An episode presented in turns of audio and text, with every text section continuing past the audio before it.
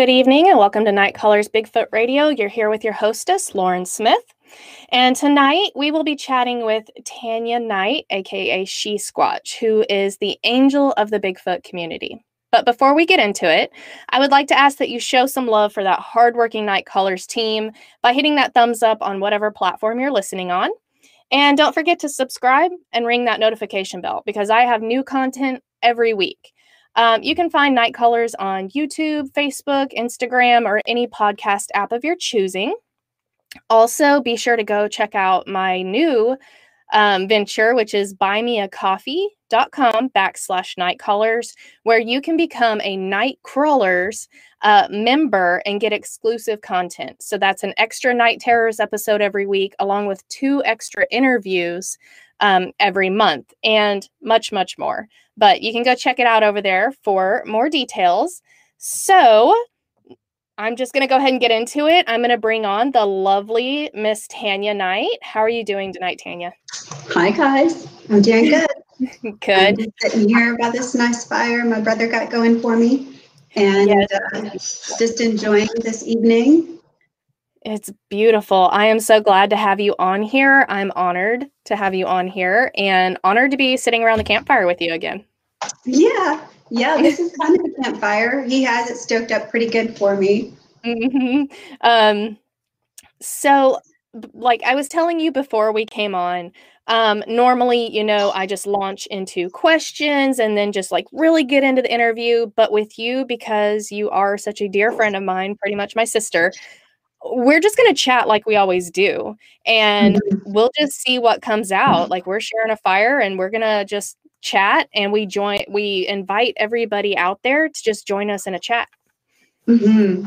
so yeah, i just want to say i want to say hello to everyone who has already joined us so um thank you guys for joining thank you guys for supporting myself and su- for supporting tanya knight um, you guys just, if you have a question for Tanya, go ahead and put your question in all caps and hit that thumbs up mm. on whatever uh, platform you're listening on.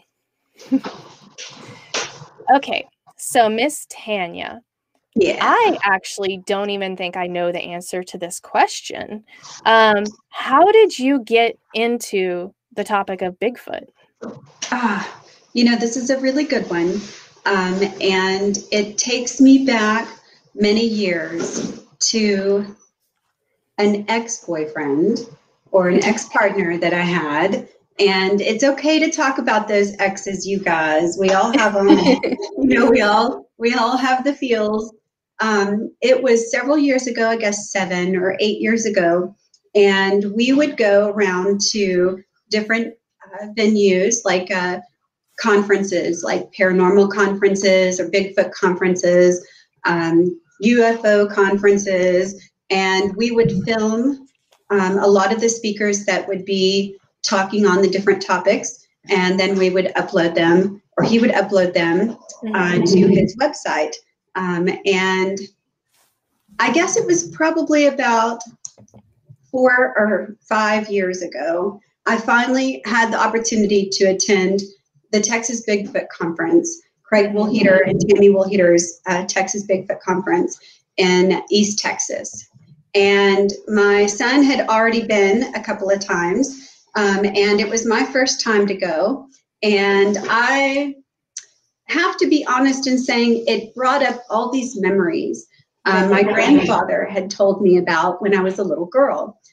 Um, I was around nine or 10 years old, and he told me a story about being on the river and seeing a Sasquatch across the way, just kind of squatted down watching him fish. Mm-hmm. And I remember kind of laughing at him, thinking it was silly. My grandfather always teased me, so you know, I just thought it was one of his little jokes. And when I he, I started laughing at him, I noticed um, that look in his face um, it was kind of like she doesn't believe me. Out of all the people that would have believed me, she doesn't believe me. Aww. And I remember feeling bad, you know, at that moment and thinking he must be honestly telling me the truth. Mm-hmm. And it wasn't maybe a few months later, ironically, that on Channel 13, you know, they had Patty walking across the creek bed, the creek bed in California, and there was Bob. And I just remember being in shock,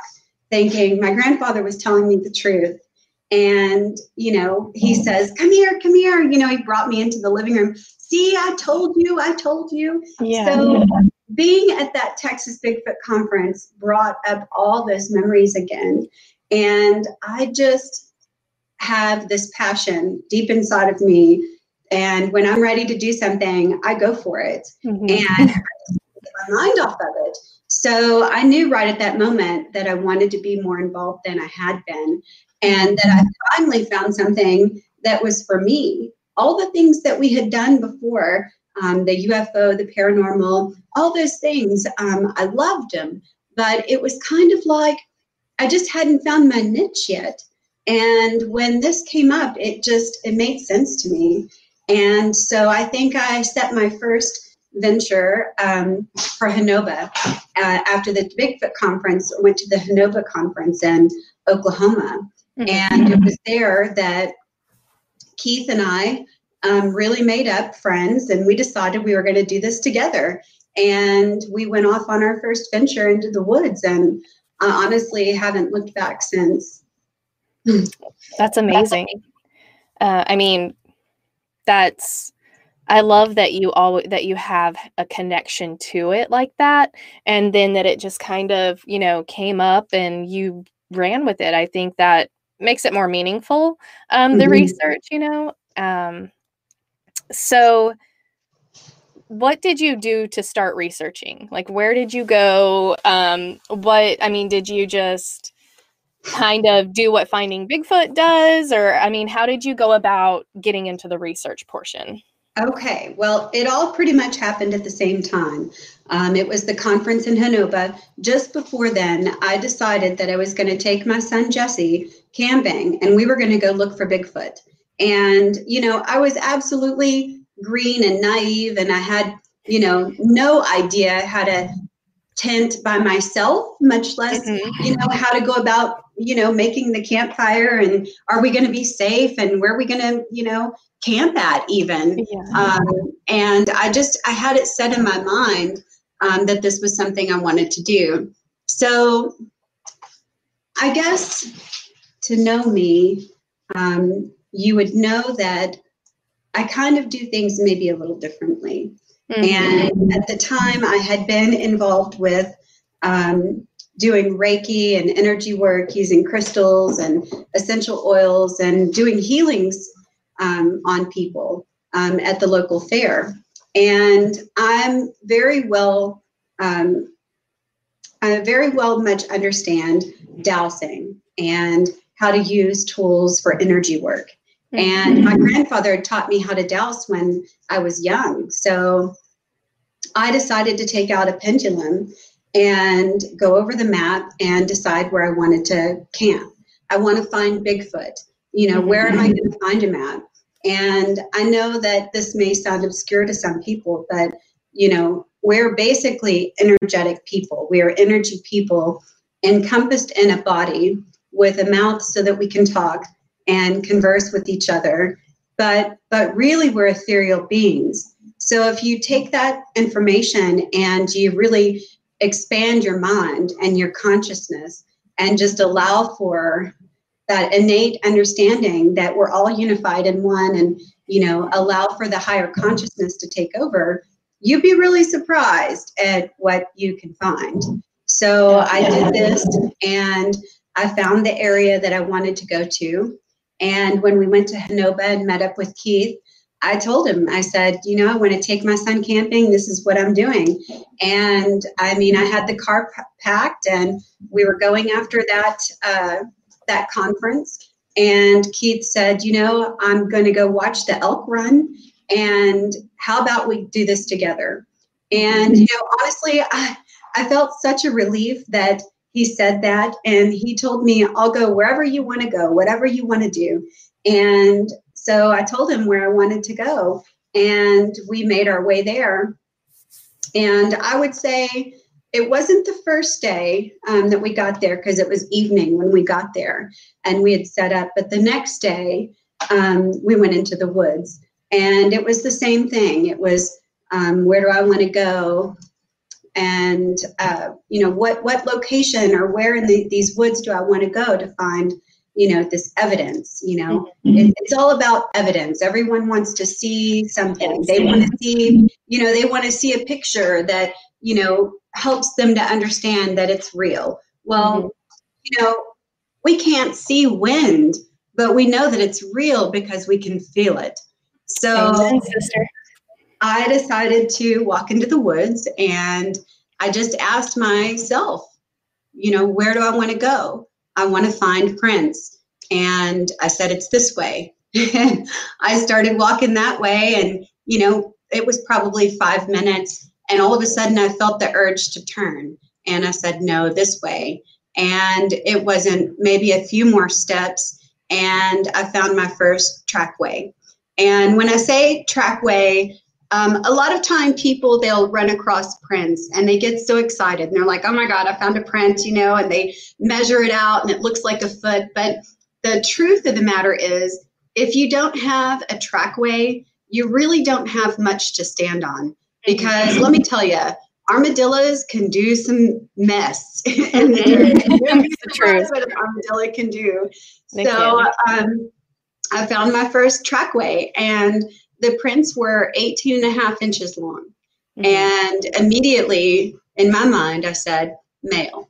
So this is how this is how that spirit consciousness stuff works. And you know, I, I just want to really encourage you if this is your first time in the woods and you've never done it before, just go and have a good time. Just go and open your mind. If you don't have an open mind and you're going for finding Bigfoot, it'll never it'll never happen. So, you know, I found this first, you know, I, I measured it out. It was five feet in between the next one. And there were three prints total. And when I talked to Dr. Meldrum and I showed him, you know, my prints and gave him the measurements, he told me that it would have been between 850 to 1100 pounds. And he was very excited about, you know, what I was bringing. Um, mm-hmm you know he wanted to know of course my location where were you? And and just so everyone knows i i don't disclose my location. And i i hope you all understand the reason is is we're not all kind. And and there are a lot of people out there who find that the only way to prove the existence of this beast is to procure the evidence. And and what that means is to kill the species right? Or to kill one right? Well let me tell you what happened to the great apes. and if you're not, well, let's see, if you don't understand how this works when a species is basically killed into the idea that it, it's no longer existing. Um, the great apes um, are one to show that. In 1847, they were discovered. It's been not even 200 years, and now they're grossly extinct. And it's just, it's unfathomable that a species can actually grow to that in just such a short amount of time. So, you know, when we've been on this earth for millennia. So, um, I guess I've lost my train of thought at that. Sorry. It really upsets me to think about that. It, it upsets me to think that there are people going into the woods specifically to prove this existence. You know, it really does because, you know, there are existences of animals and, and insects, you know, found every day, but yet, you know, we study them. So, you know, why would someone want to do this? I, I just, I don't understand. So anyway, um, that was my that was my first trackway and uh, my first exciting moment of finding something where I knew that I was on track. Absolutely. Um, I love that you follow your intuition, and I think that there needs to be more of that. Um, you've definitely, I was just learning to follow my intuition um, and use that along with my research techniques mm-hmm. whenever I met you. And so when I met you, and you, and we were in Fouke, and you and I were walking through the cypress groves, and oh. We both just kind of you i mean i think we didn't even verbally just express to each other that we were both doing the same thing. Um, i don't even remember how it came about that we both discovered like hey we're both sitting here doing the exact same thing because we both ended up in the exact same area but we couldn't even see each other. Like we both split off in different directions and ended up in the same area. And then we had our conversation there at that time about you know what we were feeling or seeing or whatever. Um, you know there's not a lot of people that um, I'm that open with about using, you know, my gut feeling basically is what I'm going to call it, along with my research techniques. So you're one of the, you know, chosen few. Um, but, you know, to me, we are made of energy. Mm-hmm. And it's just like any animal in the woods that you can feel you know a deer if there's a living creature it's going to move or you know make some kind of movement even if it's just mm-hmm. there like you know when somebody walks into the room behind you you can feel them even if they make mm-hmm. no noise you can feel them there it's kind of like that um with Bigfoot, it's a little harder as they are like the masters of hiding. Obviously, they're very elusive, but um, you know that's kind of how I research as well. I try to um, I always tell like I have a friend that I go out with, and every time we go out, he just looks at me and he goes, "Okay." He's like, "What do you feel?" And that's how he starts out. And I never expressed that to him. I never told him about it. He just automatically looked at me and he's just like, "Okay, what do you feel?" Like he just picked up that I would randomly just go off in another direction and not explain mm-hmm. why. And we would usually end up finding or having activity or finding, you know, some sort of weird something over there. So yeah.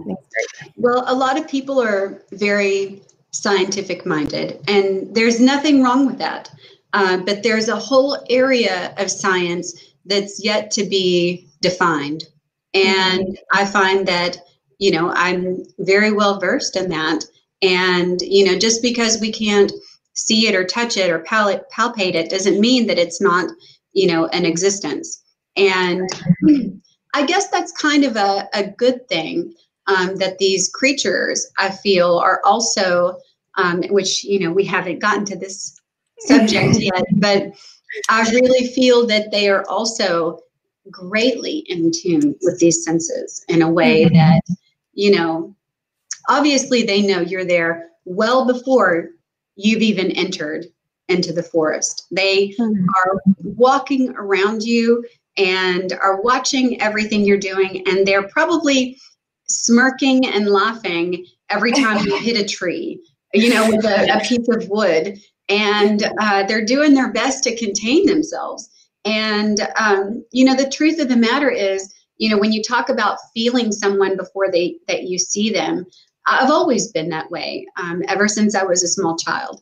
And mm-hmm. i suppose that i really didn't know what to do with that um, and because I, of my kindness, I've been trespassed on a lot um, in my life because I have such a big heart and I have the benefit of the doubt for people and you know the things that they do. Um, I always want to be forgiving and give them that second, third, fourth chance.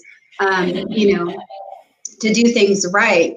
And I, I guess that that's something that will always be a part of me. And I, mm-hmm. I don't, I guess I, I don't really have an inkling of feeling as though, um, you know, that's a, a bad thing. Um, right. Definitely caused some hardships in my life. But, mm-hmm. you know, aside from that, I'm grateful for it because without that, I wouldn't have had all the experiences that I've had and I wouldn't be able to feel so greatly. Um, you know, I, I'm very much in tune with everything around me. And mm-hmm. I've even let myself down because I would know something so hard, but I'd want to deny it so badly that I would just give into that and make hardship on myself. So um, it's, it's, rough. It's rough when you have a strong gut feeling and you um, don't go with it and then you pay for it and you're like, I'll do better next time, but you always want to believe the best in everybody. Yeah. It's rough. Um, so we do have, I'm just going to go ahead and ask questions from the chat as they um, are relevant to what we're talking about. So, Weird Realities would like to know Do you think that Reiki slash energy work is something that they are sensitive to, they being that creature? Okay. Um, well, one of the first experiences that I've ever had. Um, it's really almost a paranormal um, topic.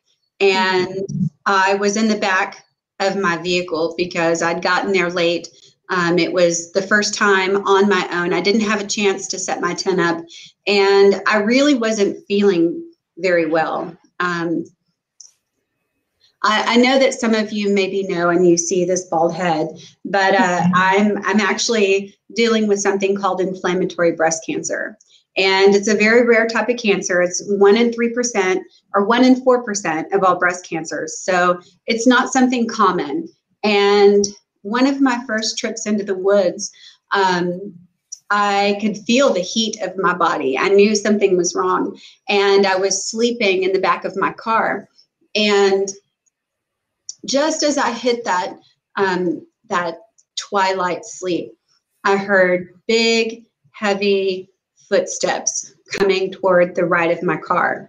And immediately I was alerted and I tried to open my eyes.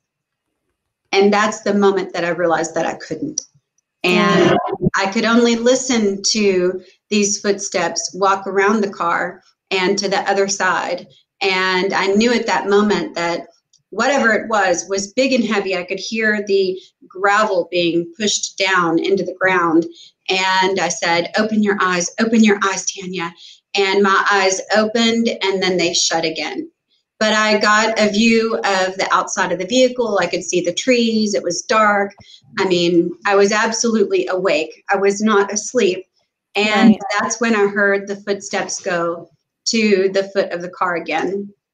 And at that moment, all I could think of was, you know, the missing 411, you know, um, you know, I thought about all the people that disappear in the woods. This is how it happens. You're a single female and you're right. about to be drug out through by your feet, you know, through the back of your vehicle. Mm-hmm. And at that moment, um, I felt this very strong pulsing in the bottom mm-hmm. of my feet. And it was round discs about like this and it felt like a tuning fork. And I don't, I don't know if any of you have ever experienced a tuning fork, but it's basically, um, you know, it's used to tune a piano or something like that. You can hear it, um, but you can also feel it. And it travels through the body in a way that just goes through the bone and everything. And that's what it felt like.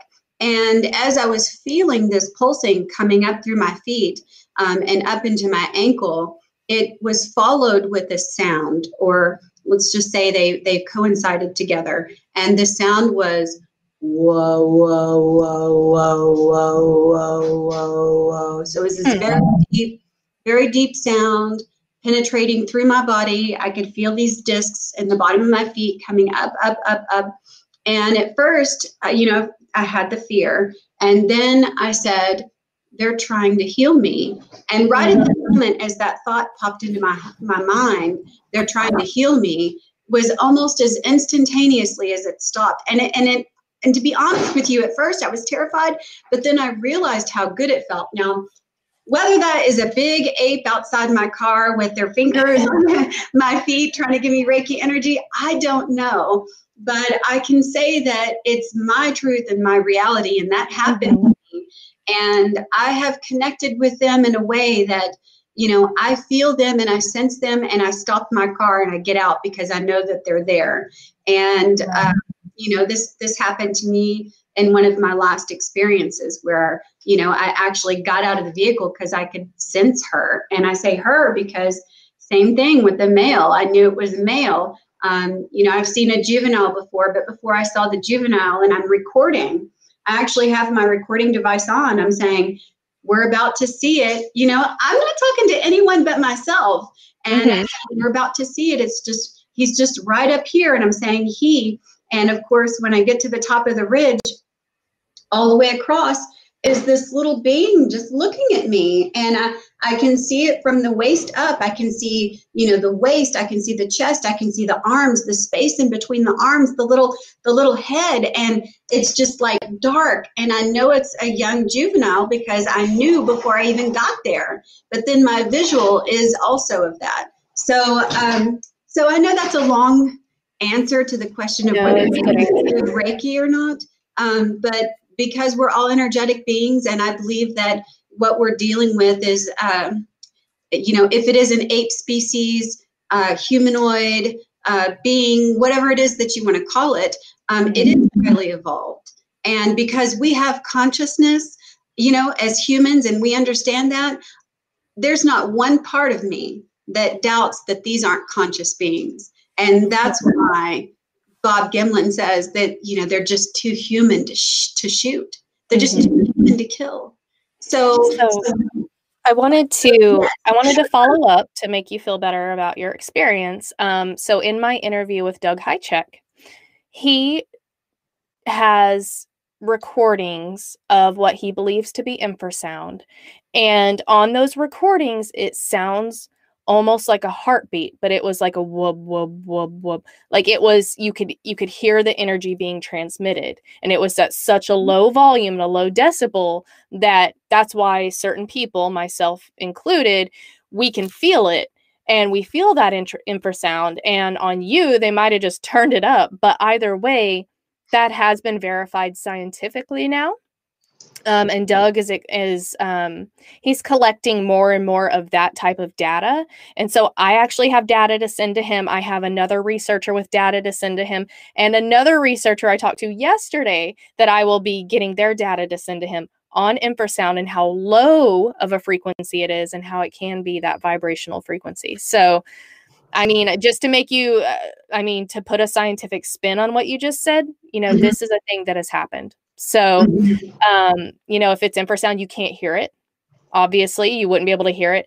Um, but the recorder that he uses and and the recorder that this other researcher uses, he told me that when he bought the recorder that he uses, it was like $16. dollars mm-hmm. He said mm-hmm. now that same recorder is like $3,000. And it's wow. the only recorder he has that can pick up that low, low um, decibel, or mm-hmm. I'm probably not using the right word there, but that low of a tone. And so I just mm-hmm. think infrasound and that kind of stuff, especially because it's happened to me, I think it's fascinating. So, I mean, I really love how you explained all that. I love that you shared your truth um, because that's what I'm here for. I am just a platform for you to feel safe to share your truth and just know that there are so many others out there who are so grateful for you sharing that because they've had a similar experience or they believe as well um, that they're energy beings and such.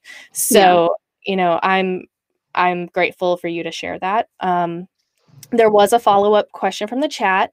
Um, hold on just a second. I'm sorry. It scrolled way back up there. It's okay. okay.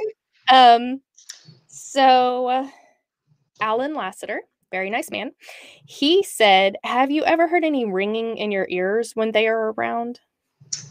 Ringing in my ears. Um, I do get that high pitched sound that you're referring to occasionally, mm-hmm. but I haven't necessarily gotten it um, when I'm near them. Mm-hmm. Um, um, I would say a little off topic, probably one of the coolest sounds that I've heard um, was a time that I was with my children, and we had just came from about a mile and a half deep. Um, I'd taken them down the river, and we just kept going. Um, on our way back, um, I wore my go- I wear my GoPro backwards. By the way, guys. just a little a little hint right there to catch what's going on behind you. Um, but on our way out, um, we saw these two really big spots on the ground, um, and it was right on a hill, so um, on a slope. I knew it wasn't deer because deer usually go up underneath the bush. Um, they're definitely not in the open. If if they are, it's a meadow. This was not a meadow. And as soon as I saw them, I said, "Those are butt prints." and as soon as I acknowledged that they were butt prints, I looked up a ways and I saw my son kind of sitting um, on the hill, and I could see the path that went all the way up to where the road was and back again. And I imagine these two looking at each other and going, "You go, no, you go, you know, you go this time," and uh, you know, taking turns getting up to see the cars passing by. Mm-hmm. And about that time, uh, my daughter comes along and she says, "You know, mom, we need to go." And I said, okay, hold on, just give me a minute. You know, I'm I'm measuring and I'm taking pictures and I'm documenting. And she says, Mom, we need to go now. And so, of course, you know, taking her urgency, of course, at nine years old, um, is with a grain of salt. Um, mm-hmm. And so I'm like, okay, hold on. And at that moment, she grabs my arm and she says, we need to go now. And so I said, what is it? You know, you start to get agitated. And yeah. she says, they're in the trees. Oh my God. And as soon as she said that, I immediately start to look up, okay? Because when, you know, I immediately start to look up, she grabs my arm, pulls it in such a way that, you know, she's left a claw mark. And oh all of a sudden, I got goosebumps all over my body. And I said, okay, if it's about to go down, I don't want it to go down now with my kids here. And if I look right, up, absolutely. Yes. And if I look up, then I have to acknowledge that hey, I see you. Oh, you see me too. And we're going to do this. And I knew that I didn't want that to happen. So we started to exit um, and we get far enough away. And I realized she was terrified. And we get far enough away. And I said, you know, Journey, did you see them?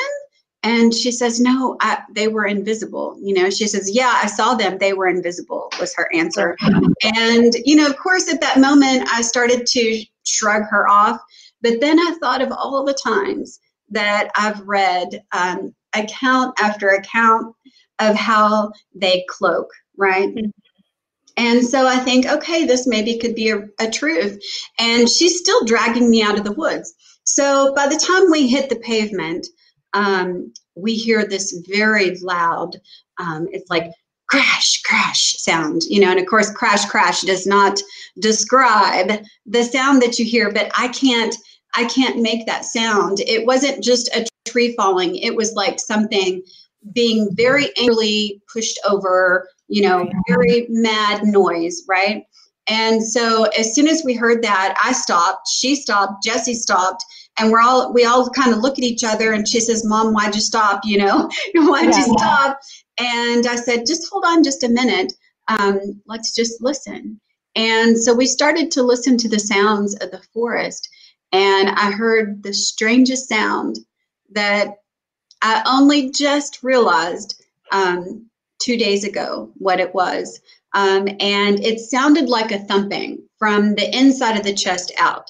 So the only thing that I could remotely um, compare it to was the sound of the predator you know the movie The Predator. I don't know yeah, if you guys yeah. know that, but um, but it was even lower pitched than that sound. So you've got this kind of a purr sound, you know, not quite like a cat, but coming from the chest, you know, like it was a thumping sound. So what do I do? Um, yesterday, um, I get curious and I'm like, I wonder what it sounds like uh, for a lowland mountain gorilla to beat its chest. And so I go online and I listen to the sounds. The first one was more of a slap, slap, slap, slap. And I was like, no, that's not it. And then I listened to the next one and I almost started to cry because that was the sound that I'd heard. So I've, I've only heard that one sound um, other than a knock. You know, I've never heard, you know, the, the gibbery talk or any of that stuff. But mm-hmm. this creature, without a doubt, um, in my mind, was threatened by our presence in the woods and they were wanting us to leave. And my daughter felt it. She knew that they were wanting us to leave. As soon as we hit the pavement, the tree starts crashing. But when I turned to look, I knew it wasn't coming at our angle, it was going more towards um, the river's edge. And we were about to cross a bridge. So they were going to watch us cross to make sure that we weren't, you know, coming back. And, um, you know, I, I think that it's really interesting. This is my reality. This is my truth. And each one of us, we share different truths and realities. And this is my storytelling. And if you know me, you know me to be a truthful person. I have no reason um, to lie to any of you, any of you. But you know, truth is the factor. I mean, that's that's what's at hand. But the biggest thing is perception. And I think perception is the key to reality and the key to truth.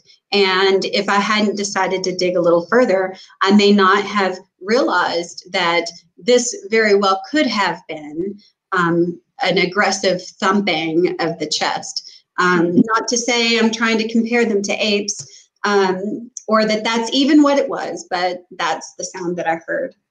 So.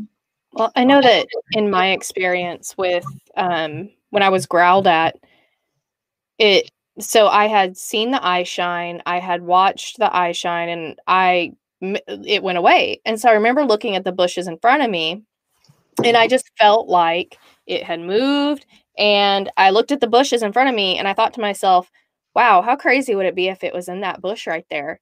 And I'm staring intently at the bush, and it growled at me. So, do you think that maybe it was upset that Journey had spotted it, and that's Very why well. it was so violent?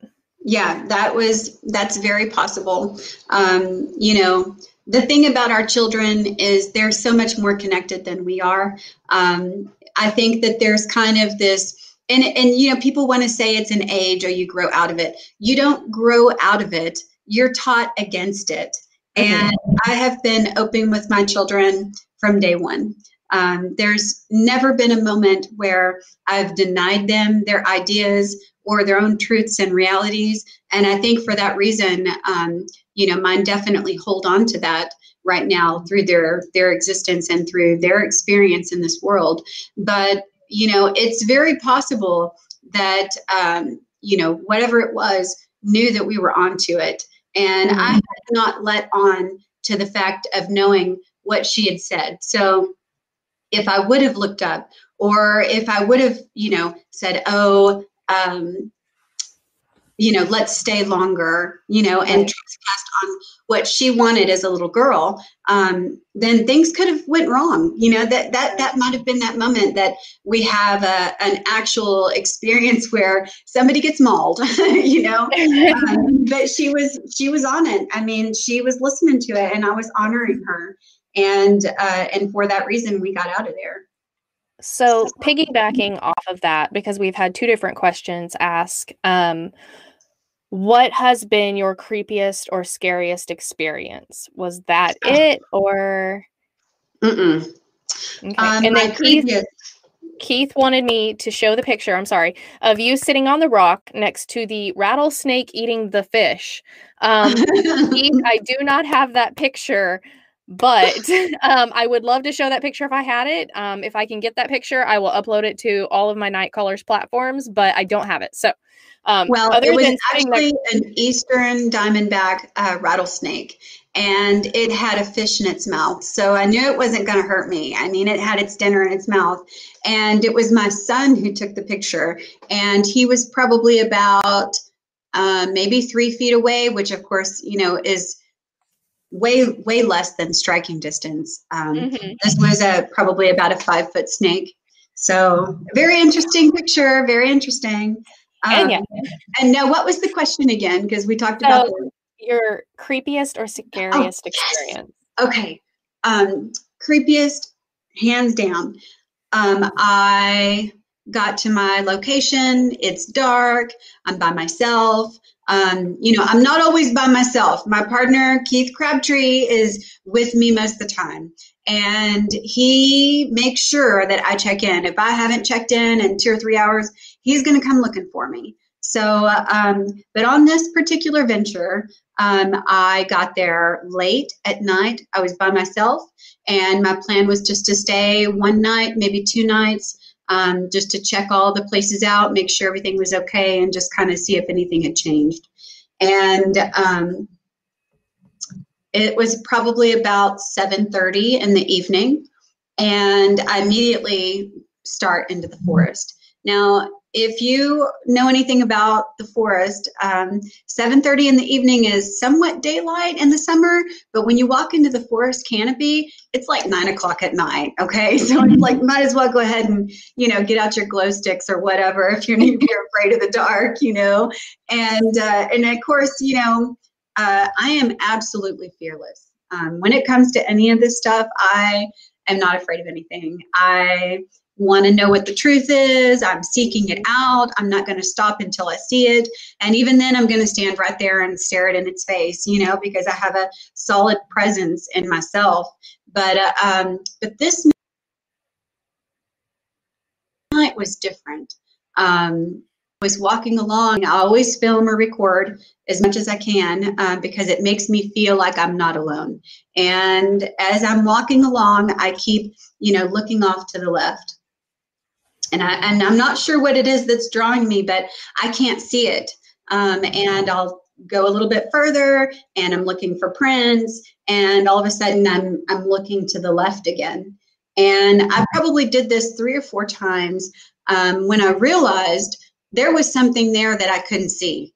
And um, all of a sudden, I, I realized I was deep in, and I heard in my mind, You need to leave. It's dinner time. And it was straight up just like that. And as soon as I heard those words, I turned around and I look, and the exit's like itty bitty tiny. You know, I'm like waiting in there. And so I'm taking, I'm not running because, you know, I don't want them to know I'm scared, you know? So I just mm-hmm. start taking very large steps, very large steps going back. And when I got home, um, I looked at the footage. I'm, I'm always going through anything that I've done, you know, meticulously um, because I want to see what was there. Every time I look to the left and I stopped, what was there? Um, if I if I know something's there, that's when I, I stop the camera and I zoom in. Okay, what is it? I know my mind's saying something there is there and I can't see it. And so I zoom in and I zoom in and I zoom in, and there it is, just plain as day. Um, it's two beings. Okay. Now I'm not going to say Sasquatch. I'm going to say beings because I don't know what it is. Okay, mm-hmm. but I've got one hanging on, you know, uh, a tree like this, leaned in this way, mouth is open, like that. And then one on this side, leaning in to this guy. They were leaning in towards each other. Both mm-hmm. of them had their mouths open in an oval, okay?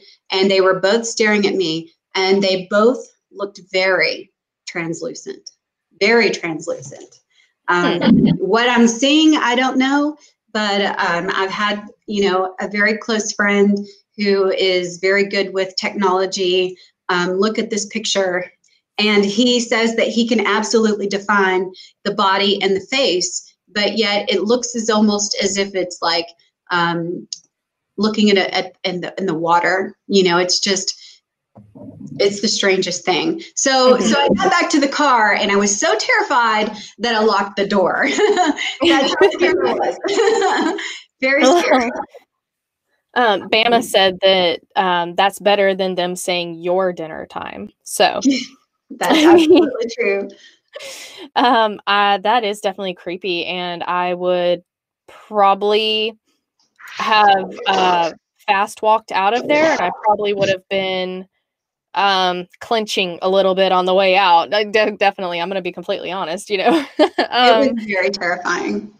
Yes i'm sure i mean there's nothing worse than than just feeling like something is right there as you're leaving the area or feeling like you need to mm-hmm. leave the area first of all and then just feeling like i cannot get out of here fast enough like yeah. that that feeling i i hate that feeling um but you're very brave, as we all know.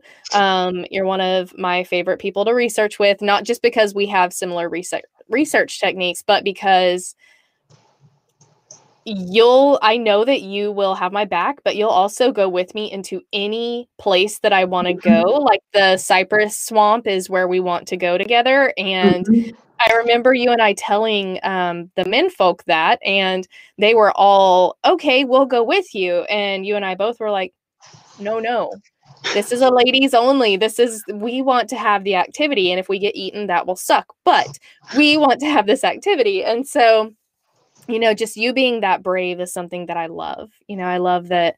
I guess we just, we don't have any um, self preservation instinct left, but. Mm-hmm. Um, you know, I just absolutely love that you're so brave and that, but that you still have enough of an instinct left that you're like, okay, we need to go. like yeah, we need to go. It's, it's not a naivety. I, I, can say that I've honestly graduated Absolutely. past naivety. Um, Absolutely. Um, it's more of just, you know, I've been through everything that I could possibly be, you know, experience. I've experienced it. Um, I've I've felt pain um, on such a level but yet I just take my mind's eye and say, okay, I'm going to squish this down to a two right now. And I think that there's a strength that um, that women can carry. I mean, and sorry guys, it, it, doesn't have anything to do against you, but we do birth children and uh, multiple sometimes, and that's our really? choice. So I mean, there's something to be said um, for a woman and her perseverance and uh, diligence. And uh, you know, I, I think that um, I'm just in this place in my life where I honor that space that I'm in, and I recognize uh, fear is basically a concept that's constructed in the mind, and I, I guess I just don't play into that anymore. Agree. I agree. Um, someone in the chat said getting over fear is not so much standing up to it, but showing respect as to not mm-hmm. rock the boat, which I agree with. Absolutely. Um, so uh, Weird Realities wants to know, and this is one of my questions as well. Heather, we're right on here. What is the biggest change of thinking you have made over the years regarding these creatures? Hmm.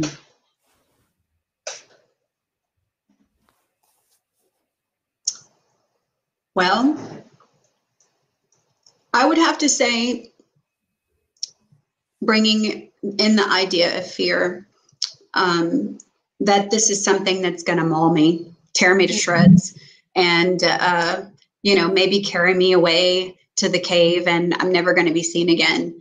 Um, the idea that they are some type of uh, creature that's just going to tear apart and eat me for dinner, um, you know, that is out to get me, that has absolutely changed in my mind's eye. Um, when I first began this, it was more of a curiosity, wanting to understand uh, the nature of the beast, wanting to see the reality thereof. And when I started to involve myself more and more, I understood that they really just want to be left alone. You know, they're living in the woods and this is their home and and I am the trespasser and and although i might be coming out of the city and just looking for some time in the woods to you know let loose i'm on their front step.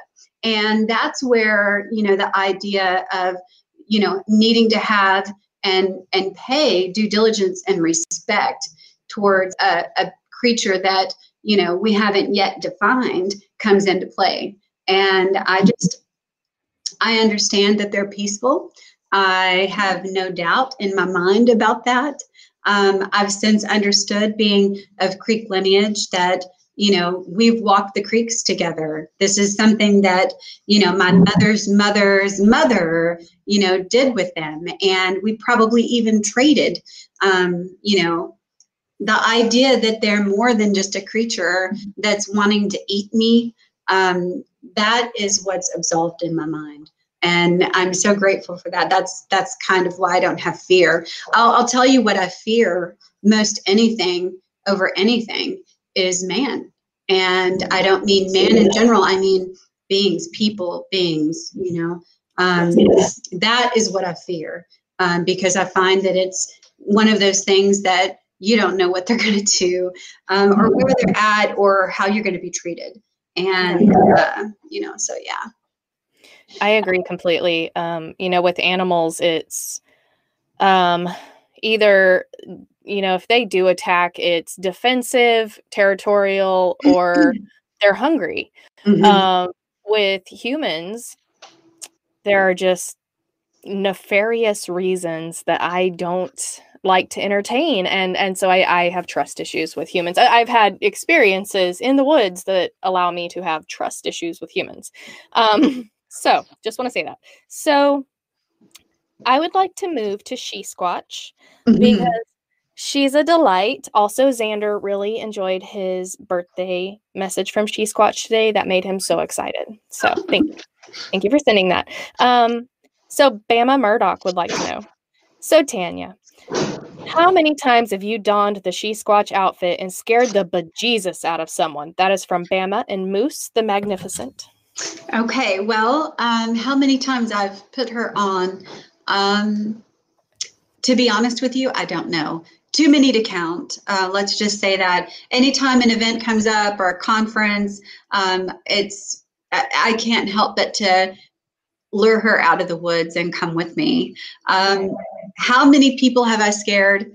Numerous, numerous. Most of them adults. Okay. Really, um, I would think it would be kids. Yeah, now like, there was there was a very large group of Boy Scouts um, that really, I mean, they were running back and saying, "Oh my God, there's a Sasquatch," you know, and and you know they had all their adults going, "What? What? What? What do you mean a Sasquatch?" You know, and uh, before I knew it, they were chasing me all over the woods. I mean, they they knew that I was, you know, a human and saying, "Ooh, look at her butt," you know, little little So, um, but it was the adults. It's the adults that um, you know that I love to startle because they're not expecting that.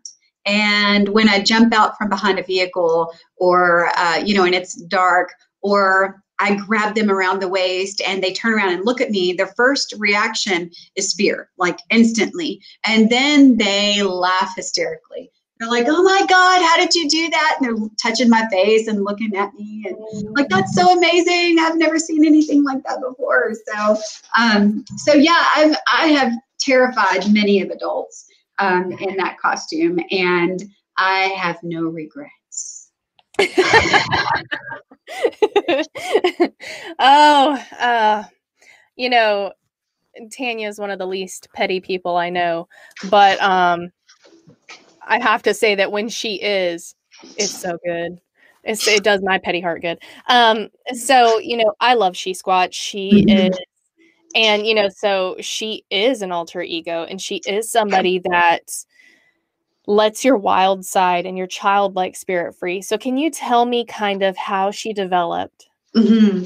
yeah it was um, in 2019 it was september of 2019 um, i was on a trip with craig woolheater um, to a, an event in Pennsylvania. Uh, no, it was Indianapolis. I don't know why I always say that. Pennsylvania and Indianapolis to me are the same. Um, but um, was on our way there, and I'd already kind of prepared for it. Um, I knew I wanted to dress for the costume uh, or dress in the costume. It was a horror hound weekend. Um, and the event was called Factor Fiction. And it was put on by Jeff Jeff Byers.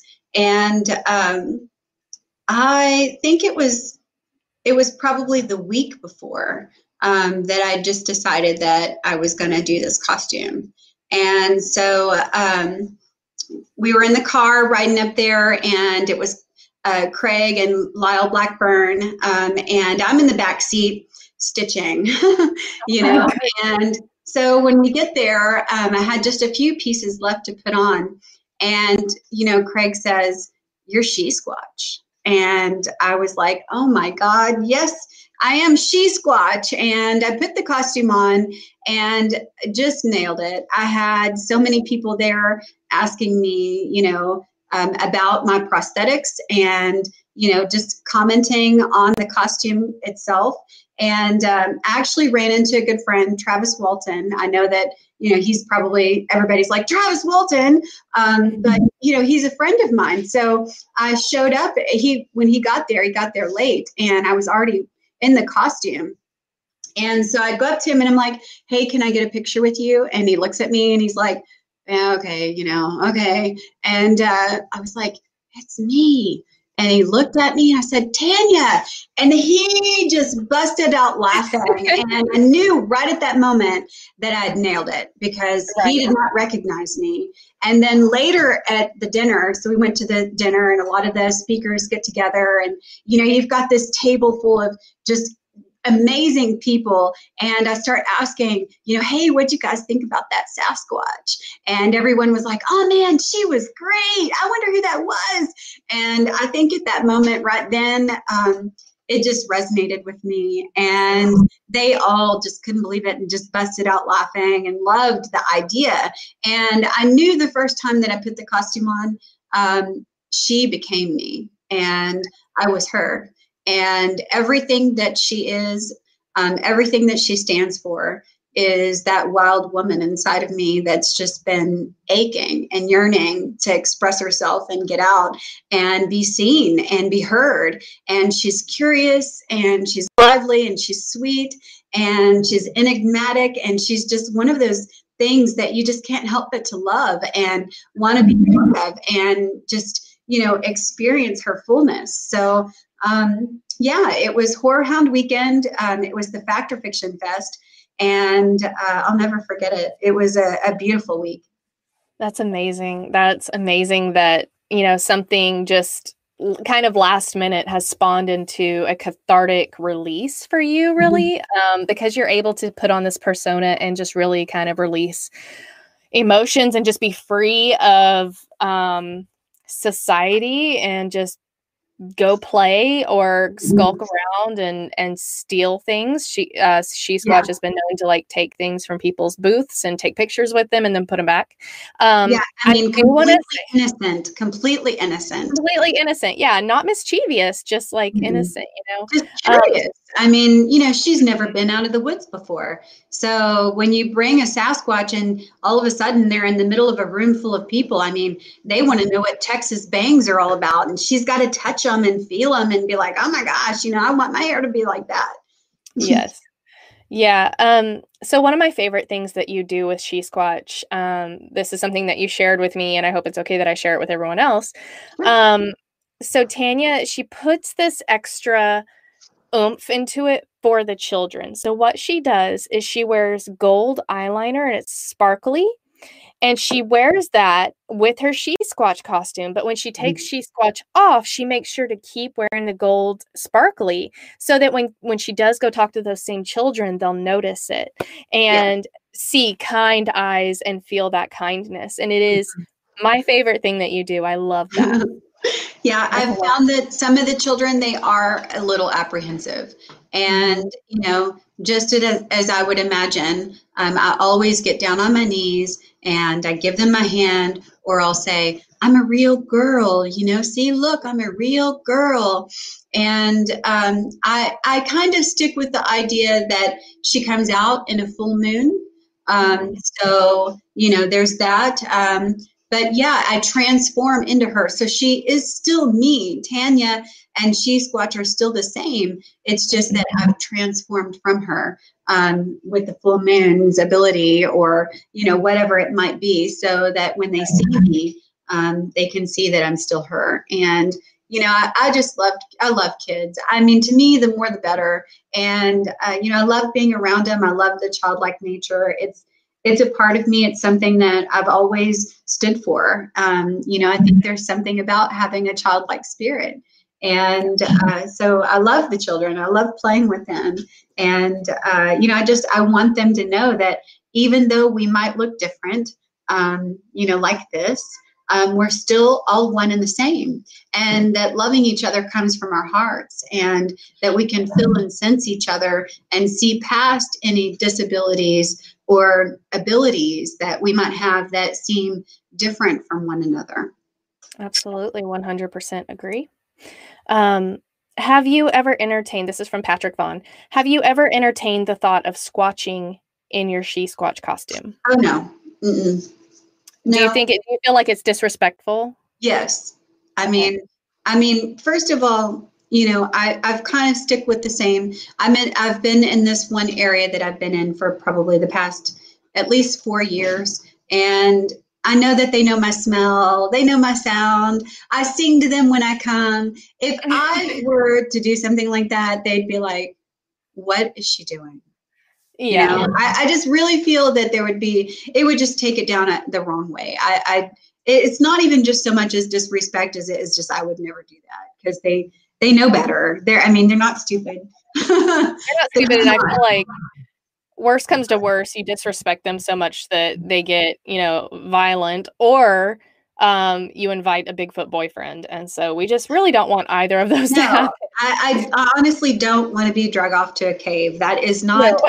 my that is not my plan that's not my idea that's not what i want to do um, agree i agree um, so we had a question two questions from mm-hmm. Matt Smith.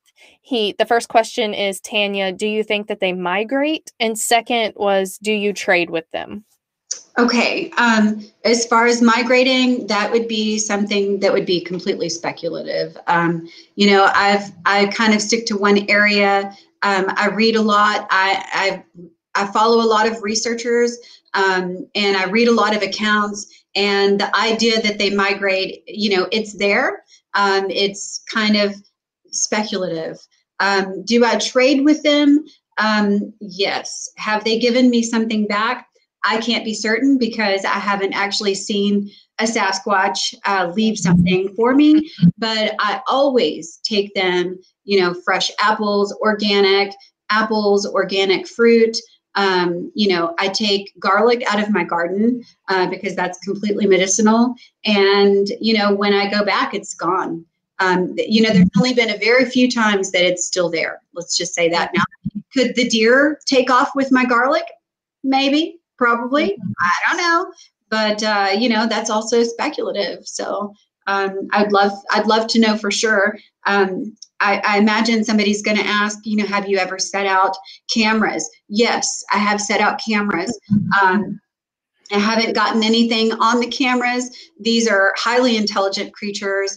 I absolutely believe that they can feel EMF. If you notice that the deer and boar or whatever you're you know you're trying to take a picture of generally looks in that direction when the camera is being you know flashed um, you know these are elusive creatures that are intelligent. Um, so i don't doubt that they're evading that on purpose. Um, so i don't rely on anything like that. Right. No i i agree with that. Um so what what do you think stick structures are telling us, or are they even meant for us? Uh, you know, I think that uh, those types of things are done out of maybe boredom. um, mm-hmm. I, I, don't necessarily think that they're leading, leaving like a hieroglyphic message uh, for us to kind of uh, decipher. Um, I do believe that some of the structures, especially when we see the big X's, are hey, this is my spot this is my territory and don't come past here. Or if you do, know that this is my space. Um, just like a dog would be marking its own territory and then leaving its paw prints as it, you know, scuffs the dirt and kind of marks its glory. Um, I think that they leave those things in, in warning. Um, they're not, they're not, and no, I don't believe in portals. But before that even comes up, no, you know, portals. Okay, the idea of portals existing maybe i don't know that's also speculative. I have never walked into a portal and found myself on the other end. So you know i can't say that i've seen that. Um, i try to base everything i do off of scientific you know reconstructive like it's happening again and again and i can you know say that you know in the spring it's going to do the same thing. Um, you know i try to base that you know all on science because i realize that that's what it's take that's what it takes in order to uh, ascertain the truth in all, all the matter and be received. Um, without that, it's still, you know, just a elusive creature, maybe myth, mythological make believe. Right, absolutely. Um, this is a really great question uh, from Bigfoot Society podcast, an affiliate of Nightcallers Bigfoot Radio. Um, he said, I appreciate your kind spirit. Is there a certain song that you sing to them when you're looking for Bigfoot?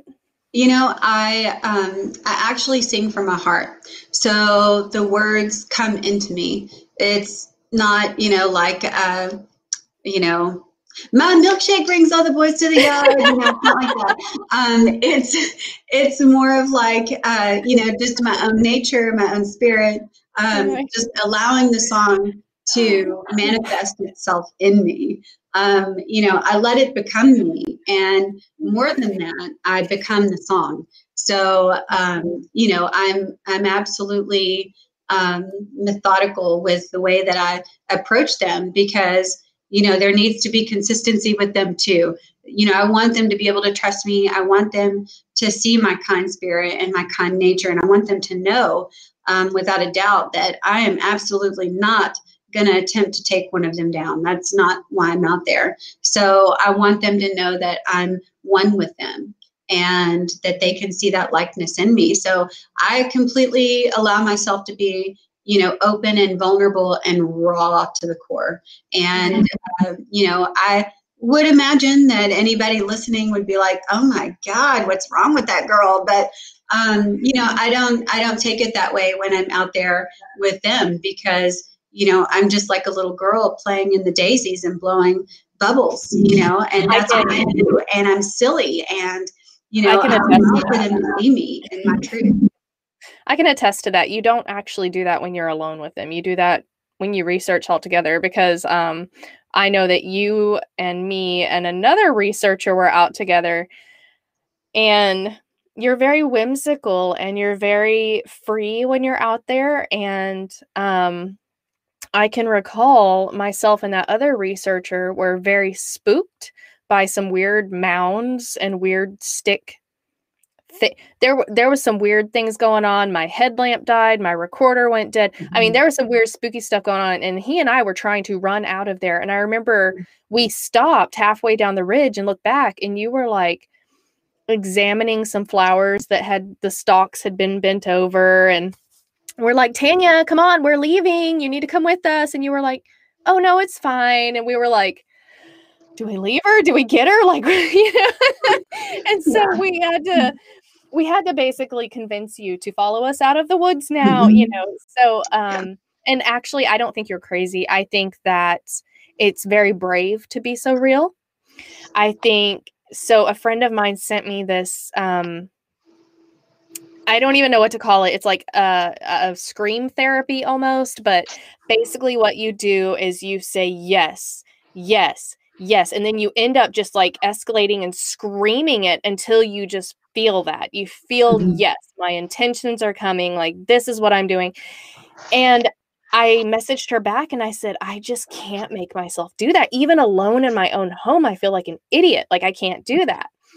So, when you are in the woods, it's the same thing. It's it's very hard to be your authentic self. It's very hard to just sing and be real like you are. So I don't think you're crazy. I think you're very brave because I personally do not have the capability to be as free as you are and as as certain like in myself, you know. Mm-hmm.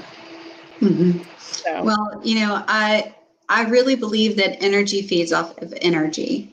Um, mm-hmm. But being a shaman, um, being an energy worker, a light being, someone that heals other beings, I I am I am here on this earth to heal other people. And, you know, that goes from not just a physical standpoint, um, but the mind and the body and the spirit, like all all things connected. And, you know, I first and foremost am a healer. And, you know, knowing that energy feeds off of energy and being an energetic being that does healing, um, I have learned um, how to not take that on and, you know, what I generally do is I'll put a bubble around myself. And I imagine that bubble sometimes to be clear or translucent um, if I want to allow for other energies to kind of come in, come out. Um, if I feel that, you know, there's an energy that is kind of um, you know, uh, anger or something like that, it may be pink filled. And so I've got this pink bubble around me. So the only thing that can come in is love. Or, you know, if it does come in, it kind of is jealous and then, or like not jealous with the, a, you know, like I'm jealous of you or her, but jealous is in like gelatin and the energy just kind of gets stuck and it walks yeah. in front of me. And I look at it and I recognize it and I say, you know, okay, I see you, but you're not for me. And I let it, I let it go. So um, I think that when you're in the field, it's really important um, to not allow for that fear to take over or, you know, be ran out in such a way because a lot of us carry sidearms. And I just find that there is a sense of, um, well, let's just say things could go really wrong. Um, mm-hmm. And, you know, um, I find that there are a lot of a lot of people that carry that let that gun be the big man and you know the big man needs to stand there without a weapon If you can't stand there without a weapon and stand your ground and be solid in what you're feeling and what you're thinking and what you're about to do, then you don't mm-hmm. need to be involved in this. You don't, yeah. If you, I understand going out into the woods with a gun uh, for protection. I, I completely understand that, but your entire energy changes mm-hmm. whenever you walk out um, and you're loaded down. Like I carry a pistol. I am one of those who carries because hogs and big cats are a very real fear of mine. Um, but I I don't lead with the pistol. I don't lead with mm-hmm. if you come near me, I'm going to blow you away because guess what? You're probably not going to get any interaction. Yeah, um, I mean, don't don't get me wrong. Backup. I'm not, not, saying don't carry a weapon. Okay? Right. I, am yeah. absolutely believe in carrying. Um, you know, I have many different choices. Um, but when you're strapped on, you just don't let that gun guide you. Um, you know, if you pull the gun, you're going to use it. That's what my grandfather always taught me. If you pull the gun, you're going to use it. So you better be certain and be sure of your shot um, because you have that. With this beast, it is very well known. Um, you better make your shot right. Right. That's all I gotta say. I know a lot of people who carry multiple weapons into the woods, and I just I feel like if you have to have that many weapons to do this, you are terrified and you don't need to be in the woods. First of mm-hmm. all, for my safety, because I don't trust you with that many weapons. But second, just you know, it, it's just if if you're that afraid, you don't need to be out there. You don't. And I'm not, you know, attacking any specific people. I am just saying, you know, if you're that afraid of what's in those woods, maybe rethink being in those woods. Yeah, um, you know, I've heard a, a, story about a military person um, that was sent basically to clear the land. Okay, we we know that when there's logging, if there are animals found, the land needs to be cleared. You know, I get it. And this military personnel was sent out, and there was a male, a female that was trapped in a bear trap um, an infant and uh, a smaller one, let's just say probably fourish. The only one that survived um, was the fourish, four or five year old, um, was able to run away. Um, the others were absolutely slaughtered. And, you know, listening to the story, um, I can't account for the name of the person. I'm not even sure that it was honestly released. Um, but he said that he literally unloaded his M16 and it was still moving towards him. Mm-hmm. So, you know, when people talk about, you know, procuring the species, taking him down, let's cut off his head and prove the existence, yeah. you know, there's more than just one. There's a family. That's and the that's what somebody in the chat has said. They mm-hmm. said, "What about the rest of the tribe or the rest of the family?" Um, you know, and and we're not saying again because it seems like there are some that uh, weren't listening whenever Tanya said she's not saying don't carry. I'm not saying don't carry. Mm. Carry. There are too many things in the woods that can hurt you and all of that. I'm just saying carry with respect. And um, if you're too terrified to be in the woods, you know, without being loaded for bear, then just don't go in the woods. Mm-hmm. That's all. That's all I, I, don't know how to say that nicely um, because I, I, I just I don't. I feel like you need to be able to be brave enough to go in after what you're going after mm-hmm. um, and have that gun as a backup but not lead with that gun like you know unless you're pro kill then you do you boo but um you know for the rest of us you know just it, eh, if you walk in leading with that gun your intention is hostile and mm-hmm. it's not for me, my opinion, uh, you know, I go in and my gun is uh, within reach always mm-hmm. because I'm not stupid. Um, but you know, it's not always on my mind. Right mm-hmm. there, right there, right there. You know, it's it's I know it's there if I need it, but I'm focused on my surroundings, which mm-hmm. I think everybody is. Um, okay, so we have a few questions I want to get to really quick um, before we end, because I know you have done so well this entire time, and I don't know if you're hitting your limit. Um, so I just want to make sure that I try to get as many as I can and hopefully don't miss any. Um, have you ever seen a dog man? Never seen a dog man, um, you know, except on my friend C. Wayne's posts. Um, you know, I understand Anubis and all that. I'm not saying they don't exist. Um, I'm just saying I've never seen one. And I have yet to go to Skinwalker Ranch. It is on my list. I don't. You can take Keith with you on that one.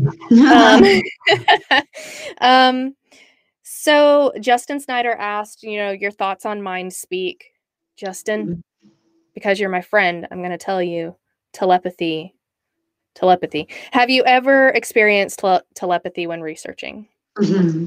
And so she yeah. did say earlier that she had, but she, um, yeah. and they basically told her it's dinner time. Yeah. Um, yes, that was, you know, probably the one of the most, uh, that was one of the scarier ones. Um, I've also just felt them um, in a way that, you know, I'm called, uh, if you can say. And I, I know that sounds strange. And, and then again, um, you know, interpreting what happened to me and my experiences, um, it's all in storytelling. And the idea of believing it is all in, in the listener's uh, perspective. Um, but there was a time um, exactly this last year um, that I felt um, the presence of a Sasquatch so strong that I actually had to stop the vehicle and get out and walk into the woods. And as soon as I was probably about, I'd say, I mean, I, I wasn't far, two tenths of a mile maybe, um, I immediately said female and has an infant and whether she was you know pushing that energy towards me or it was just something that you know my higher consciousness was able to perceive. Um, you know it's not really something that i can ascertain because you know i can only uh, go through my own mind and say okay this is something that i'm hearing you know and it, it's not in another voice. It's my own voice my own thoughts, my own concepts. I'm not, you know, I don't have multi personality and, I, you know, I'm not like Sybil, you know, it's not like that at all. Yeah. Uh, yeah. I take these concepts and they're like balloons. And, you know, I say, okay, that's what this is. And I tie it on a string and I loosen it up into the air. And I say, that's an idea, it's a concept, and it's floating there. And I would say that a good 89% uh, you know, I say 89 because I don't want to say 85 uh, percent of the time. It's dead on. It's accurate. It's so close to the truth that you know I might as well go ahead and just you know suck in that helium because it's the true value of the experience. Um, and you know, uh, this particular instance, I, would like to share the story because it's something that I've, I've been wanting to share. It's happened this last year. And um, you know, going towards what I knew was a female and an infant, uh, walking along the path. Um, after those thoughts already came into my mind, I saw the first print, and they were 16 inches long, uh, which is to me interesting. Um, but they were fat, uh, so they weren't long and skinny like the ones I'd been seeing. Uh, they were mm-hmm. fat, and then I saw a handprint and you would think the hands are, you know, maybe long fingers, long thumb. It, it's not like that at all. The thumb is kind of, it almost comes out and then curves up. I don't know if you guys can see that, but kind of yes. curves up like this. And the fingers are short. Um, they're not real long, like, you know, they're not proportionate to the hand at all. They're shorter. Um, and in this particular story, um, it only validated what I felt when I got out of the vehicle. And, you know, I I turned and I talked to her and I shared my story and I shared my vulnerability and I showed her my body. You know, this is what I've been through, showing her my mastectomy scars, you know, and tears streaming down my face. And I'm still looking towards this area, not understanding what is this magnetic pull that I'm having. I'm not going to deny my truth. I'm not going to, you know, not share with her and, you know, I turned and I splashed water on my face, kind of get over it, Tanya, put your big girl panties on, you know. and uh, I walk back down this cliff and I, I, get to my son and he puts his arm around me. He's he's 13 years old, um, but let me tell you, this boy, um, is every bit a man. He's a wonderful yes. person and very intelligent and very highly in tune with everything around him. And he has my back when I'm in the woods. He's watching around me as I'm, you know, floating around and experiencing all this. He's yes. literally the eyes in the back of my head. And he puts the arm around my shoulder and he says, you know, mom, are you okay? And I said, yeah, yeah, yeah, I'm fine. Um, and right about that time, um, hold on just a second, batteries, batteries going low. Jesse, can you check that for me? Um, Speaking right about that time, oh, the climax, you know, the battery's dying on the computer. Um, right about that time, he puts his arm around me. Mom, are you okay? He could tell that I'd been crying. You know, I said, yes, I'm fine, you know. And right about that time, I hear, you know, the sound. And I immediately look up into the left, same direction that I've been sharing my heart, my to. Um, and right. along, um, here we go. Um, along comes this rock.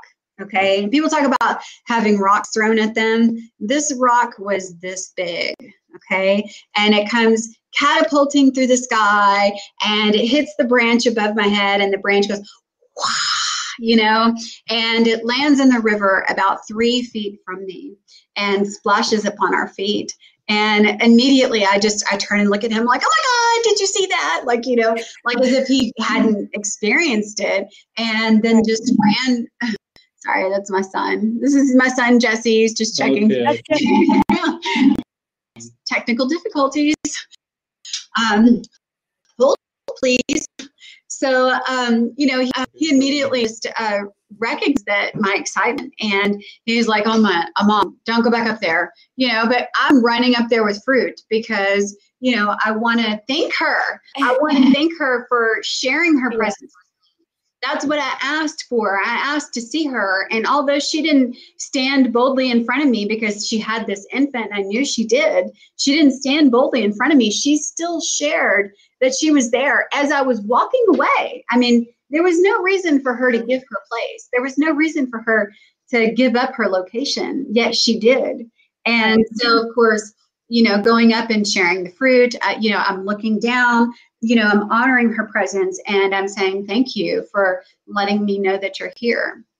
Now, all the people that may want to ridicule me um, or make fun of me in some way, let me tell you, this girl's pretty dang tough. Bring it. You know, I'm I'm just fine with your ideas and your, you know, just as my ideas are my own. Um, but this is my storytelling, and that happened to me. I had my first rock thrown at me. And it was all because I stopped and listened to her calling. Absolutely. So Tanya, you know, she, the thing that I love is that she wanted to come on and share her truth, and I'm honored to be the platform for her to do that. And so, you know, like she said, she invites you to open up a healthy debate about what did or did not happen to her. Um, it's her truth. Just be respectful because um, as someone who cares very much about her, I will take you out. And also, Keith Crabtree is basically, um, you know, our grandfather, and he will take you out. So just be respectful. But Tanya yeah. is open to a healthy debate to explain any questions that you may have about what happened to her. Mm-hmm. Now, tell them about the rock and your whole your whole journey with the rock that landed in front of you. Okay. you know, as I said before, um, I've had people in my life that have been less than worthy to stand at my side to some degree. And, you know, I, I want to immediately take that away and say, that's not what I mean. I, I, just mean that I wasn't supported and, you know, I wasn't um, nurtured in a way that I could have been more successful in what it was that I was doing. And, um, I had a person um, ask me that was a part of my past. Um, you know, I shared the experience with this person, and it was really hard for me because, you know, this person was somebody that I wanted to not just hear my story, but believe me. I mean, you know, the word believe is a, a really incredible word because it kind of takes you into a place of more than just knowing, but just um, it's almost as it's almost like you make believe okay? So i'm going to believe you that you're going to do this or i'm going to believe in you this way. And i wanted this person to just hear my experiences and be excited and see the things that you know i had to show and um, have belief in me. And this person said well you know kind of cut me off in, in the middle of the storytelling and said well i would have gone you know do you have the rock? Because you know, if that happened to me, I would have the rock, you know? And of course, the first thing that I'm thinking about is just running back up the hill. You know, I want to, I want to see this, I want to film this. I'm not thinking about the rock that's sitting over there, you know? So um, I immediately said yes. And, you know, it's funny um, how we all might tell lies or white lies or whatever they might be, but I had such guilt at saying this almost instantaneously that I wanted to retract what I had just said. Yet I knew that I couldn't because then it just kind of makes disbelief about everything that I'm just saying. I mean, I might as well just be a blown out liar. And so mm-hmm. the next day, um, I called this person and I said, Hey, you remember when we were talking? I said I picked up the rock. Well, I didn't pick up the rock, you know? and uh, I had to say that. And, you know, I realized that just that small, tiny thing absolutely discredited my whole experience, like everything that had happened, you know, from point A to point Z. And so I found myself a few weeks later, like going back and searching for that rock. And I thought, okay, I know how big it was. It was this big. You know, there's no doubt I know exactly where it landed, you know, and, you know, it's going to be right there. And of course, you know, I get to the place and I'm looking at everything and it's all completely changed because you know, before we had the flora and the fauna and everything was green and, you know, although she was eating, there were leaves all over the floor where she had just been ripping them up and just eating them. And, you know, everything was brown, like, and dead and dry. And, you know, I immediately look down and I see this one rock and I'm like, man, that's got to be it. But in all reality, is that it? Is that the rock? Um, you know, it's the idea that it's the right shape, it landed in the right place, but there are thousands of rocks and they all look the same. So, yeah. you know, it's interesting. I, I think this just brings up a point that says no matter who's against you, no matter who's standing there saying, oh, whatever, you know, this isn't real. Okay, yeah, whatever. Just always be in your truth like every minute every minute. And and even though i was able to go back and refract that and like take it away um, it's still it's a lesson. And you know i'm i'm not a proud person at all. I'm you know the most laid back humble person you'll ever meet. And you know you need it done you want me to clean the toilets i'm going to do it for you and you know that's just the way that i am but i just think it's important to honor your truth and don't be afraid. Don't be afraid to just say it the way that it is. Absolutely. And so that's why I asked you um, to share that second part of of that is because I wanted everyone else to know what everyone who knows and loves you knows this already. But for those who don't, um, Tanya is a person of integrity. And that is something that is lacking in the year 2021 and just in the Bigfoot community. And, you know, just that I've found Tanya is a person of integrity. And that is the, I place the highest value on integrity. Um, so when she tells you something that is her truth, you guys, she's not lying. She's not making it up. She's not trying to get attention. When she tells you something, it is her truth. And so the fact that she told this person, Yes, I picked up that rock. And then later called the person back and said, I did not really pick up that rock. And I feel awful for telling you that. And then went back to the area to find said rock. That's mm-hmm. that's the extent that she will go to have integrity. And I just wanted everyone else to know that. So you've seen over this podcast how kind she is, how real she is, how brave she is, but I want you to know how honest she is with herself and with everyone else. Um, Tanya, you are so loved, and I don't want to make you cry, and I'm very sorry if I am, but you are so loved, and there are so many people in the chat. I've been trying to put their um, their comments on the screen so that you can watch this later. Um, but you are so loved, and it's because you are truly authentic mm-hmm. and kind, and you you tell your truth and you don't let anyone stop you and i think that is amazing. Well thank you. that's it's it's been a long time coming um, yes. girl finally feels good in her skin and all at the same time i realized that the skin is so temporary.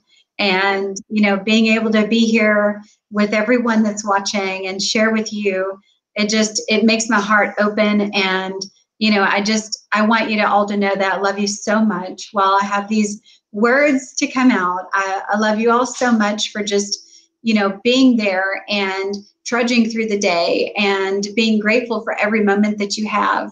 And, you know, just live your life, live it up, and go out there and search for the unknown and, you know, make your existence known in this world, make your stamp, you know, make your mark and I, I would have never in a million years thought that I'd be here, yet I am. And I'm here for you. Absolutely. And when she says that, she means it. She really is. She puts the community first every time. And I can say that. Um, you know, we were going to start kind of a little uh, a group that comes together and we have a a prayer at this certain time on a certain day, and we were all going to pray for Tanya. And I told Tanya about it, and her first response was so Tanya.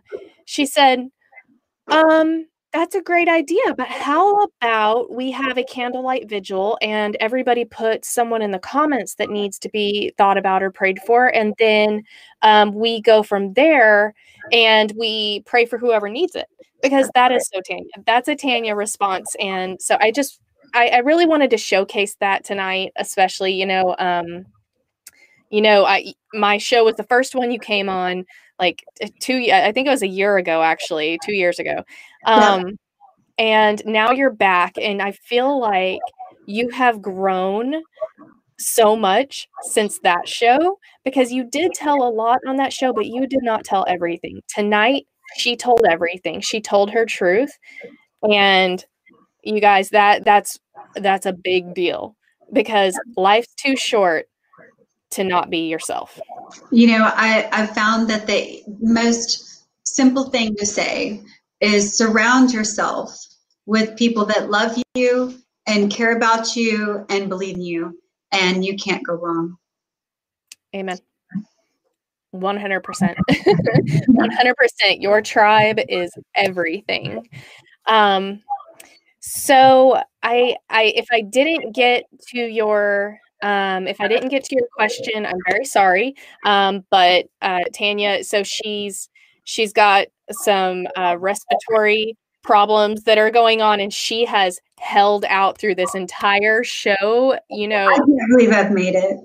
That is a blessing in itself. It because she was meant to come on here and tell her truth, you guys. So, um, I just thank you so much for coming on. Again, I'm honored to be the platform you chose to tell the words that needed to be said. Um, and you guys, y'all can check out. Um, she does post pictures of her research. Um, you know, like she said, she's open to you contacting her and opening a healthy debate um, with with respect. You know, respectful conversation. And um, I thank you all for listening to her tonight. I thank you all for being so respectful in my chat and treating her with respect and dignity. Um, I actually, I just want to give a shout out to my chat members, anyways, because it seems like I have really had the luck of the draw with the chat that I have. They are always respectful and treat my guests so well, even if they don't necessarily agree with them. And I love that. You know, I think that's how the entire community should be. That's even right. if you don't agree, let's treat each other with respect and dignity because we're all adults paying mortgages. You guys, let's not act like high schoolers. Be nice, be kind. I always say that be kind or kindly shut up. And thank you, Tanya, for coming on. Glad to be here. Thank you. And thank you all for listening. And you know, I I I'm going to call it a night. Thank you all. And so the next show that I have will actually be um, kind of the opposite end of the spectrum. I'm going to have uh, Miss Shelly Covington Montana on, and she's also a lovely lady, um, really full of great information. And so she will be on the exclusive show for Nightcrawlers members only. So you guys go sign up for Nightcrawlers, and uh, we will see y'all there. All right. Good night, everybody. Bye. Bye.